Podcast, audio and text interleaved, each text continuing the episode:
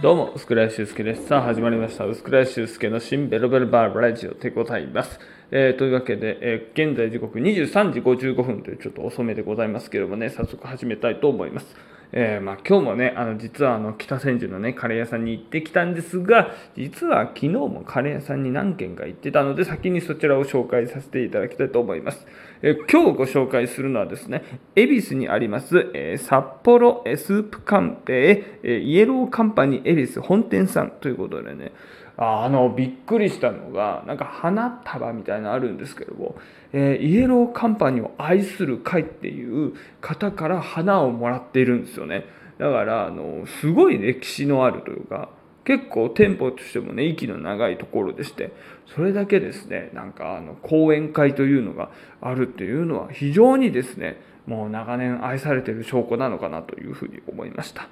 でですね私が食べたのがですねえーこれ牛すじのですね入ったあのスープカレーでございまして、え一応ですね某雑誌の説明を最初に説明させていただきますと北海道出身のシェフによる正統派スープカレーの専門店。できる限り北海道産の食材を使い多彩なスパイスを、え組み合わせることで無添加かつパンチのある味わいを生み出すと。えいうね、あのお店でございまして、えこちらはですね、えーこれなんだろうこれね、こっちはあの東口の方なのかな。歩いてですね、はい、えー徒歩ですね、8分、約8分の、えー場所にあると。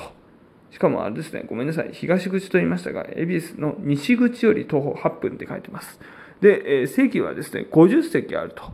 えーいうことでねあの自分たちが座ったところっていうのは、まあ、ドア入って奥の方の方にあったんですけどもさらにですね多分階段登ってですね上の方にもまた新たにですね席があるのかなっていうような感じでございました。はい、でですねいや本当にねいろんなスパイスの効いたですね、えー何かがねあの美味しいかっていうとねとにかくま野菜とこのカレーがですねうまい。スープカレーが。うん。で、えーなんかねお米の、上にですねレモンのね、えーこうなんていうんですかねこう絞るような、えーレモンがねこう一かけら置いてあるんですけどもなんかねここで、えーお米をね、えーさっぱりと、えー召し上がれる。なんかそういうなんかこう辛いカレーを食べた後にさっぱりとえーご飯を味わうことができるっていうのが、えー僕個人のですねえスープカレーイエローカンパニーさんの見解なのかなっていうふうにえ思っております。でですね、えー牛すじがもうトロトロ煮込んでおりましてですね。ちょっとトマトベースでしたね。うん。あのいろいろとねあのメニューの表を見るとですねトマトアレルギーの方に、え気を使うようにですね、まあ、これはトマト入ってますよとかあとですね、まあ、エビとかも入っている、え商品もあったりとかして、甲殻アレルギーの人に、え気を使うためにも、えーこうエビのエキスが入ってますよみたいな形でですね、えメニュー表に親切にですね、アレルギーの方は気をつけてくださいみたいなあの表になってます。はい、なのでですね、まあ、それを見てあのあこういうのはこうこうこういう、えー風に入ってんだとかね思って、えー食べていただければというふうに思います。で何がね嬉しいかというとねこれね、えーラーメン鉢のような丼一杯にですね、えースープカレーがてんこ盛りにねもま、えー盛られてですねあの出てくるというね、うん、これは嬉しいですよ。やっぱりねちょっとね狭いとですねあのなかなかねこう野菜を最初にどけないと、えースープにたどり着けない、うん、でまあ野菜はですね、えーなんかねやっぱりスープに浸ってなかったりするんですよ、うん、ってなると、えースープカレーの温かさで食べたいのになんかあのそこだけ食べれないみたいなね。まあそんなこともね、まあ、あったりしてたんでそういった意味ではあの今回ね、えー恵比寿のねこのイエローカンパニーさんはね大当たりだなっていうふうに思いました。はい。でですね、えーこのスープカレーね非常に美味しくて、まあ、野菜もいっぱい取れて、はい、で牛すじも取れてねトマトペースでということで。本当ねあの非常に安定した美味しさでございました、うん、もうあのなんていうんですか。もう隙がないというかね、うん、なんかあの例えば初めてスープカレーを食べたいみたいな時にですねこちらへあの行くといいのかなというふうに思いましたね。で、えっ、ー、と、あこちらにあの載ってある商品が牛すじベジタブル1300円って書いてあるんですけども、えこれを頼みました。であの説明ではですね、元々、えー、裏メニューだったのが、ファンからの熱い声でグランドメニューになったという、えー、ふうに書いておりましてですね、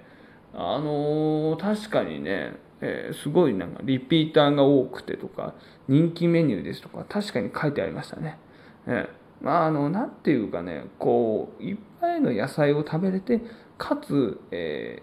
ー、こう牛すじとかね、肉が入っている、なんかこのバランスが僕の中では好きでしてね。で、あの、中にですね、こう、ゆで卵が入ってるんですよね。半熟なのか。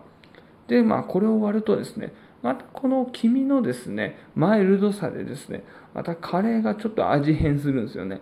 あの、まろやかなですね、えちょっとスパイシーなカレーに変化するので、ここもですね、え楽しんでいただけるといいのかなっていうふうに、え思いました。はい。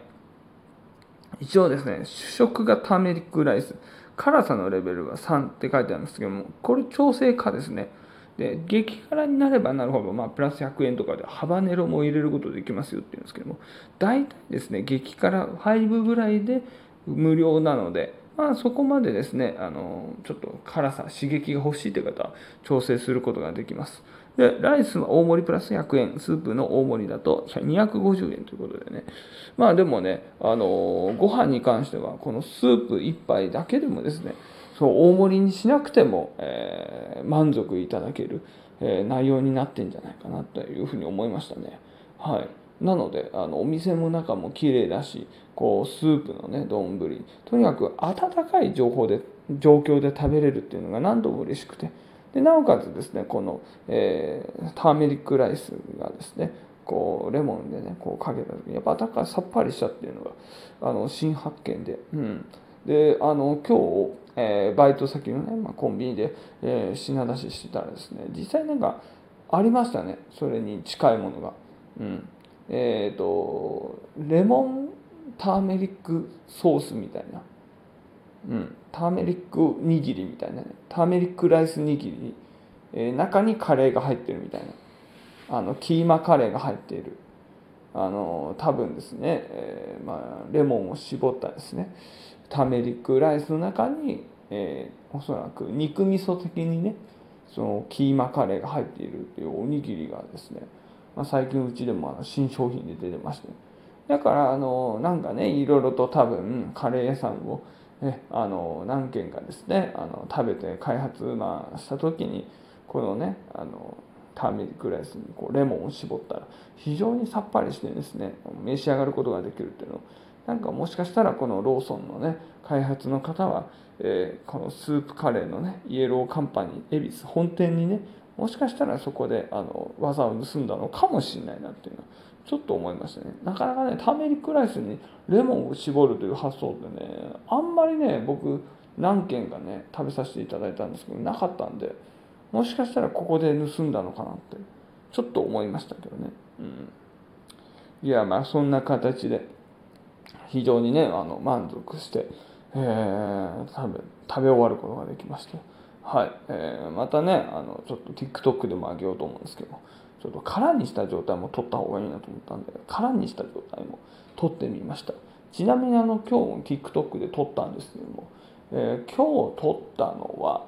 えー、なんだっけなあのあれか双子玉川のあっちゃカーナさんね。あの昨日ですね、えー、まあ、どういうところでかっていうのを紹介した時に、えー、こういうねあの欧風カレーがありますよっていうんで、えー、ラジオで話させていただいたところ TikTok バージョンでね撮ったんですけどもはい。まああの何て言うのかうん。ちょっとねやっぱりなかなかバズらなくなりまして。で調べたんですよね TikTok のバズる時間帯。そしたらですね15時から16時の間がいいっていうふうになったんでおそらくですね最初の方とか結構15時半とかで結構上げてたんですね。だからまあちょっと上がってて。でそれ以降実はね高田馬場から16時過ぎとかで上げてたりとかしてるんですよ。だからもしかしたらそういうのも原因なのかなってちょっと思い始めましたあとまあインスタグラムを始めましてですね。TikTok で上げたやつをインスタで保存すると。まあ、いうこともねいろいろと挑戦してみようかなと思いまして。ちょっとねあの本当、えー、できる限りね自分でできることはやってみようかなというので今日もですね、えー、こちらスープカンパニーね、えー、今毎回札幌抜けますね。札幌スープカレーイエローカンパニー恵比寿本店さんをご紹介させていただきました。またあの今日ですね今日行ったカレー屋さん非常に美味しかったんですよ。その北千住のね、えー、マンダリンカレーのねお店。そこのことについてとですねあと今日の、えー、トーク配信のこととかいろいろとお話ししようと思いますのでそれは、えー、スタンド F 生配信0時5分からやろうともう過ぎてますから0時ですね6分あたりからやろうと思いますので皆さんぜひともよろしくお願いします。というわけで以上新ベロベロバーラジオでした。ご視聴ありがとうございました。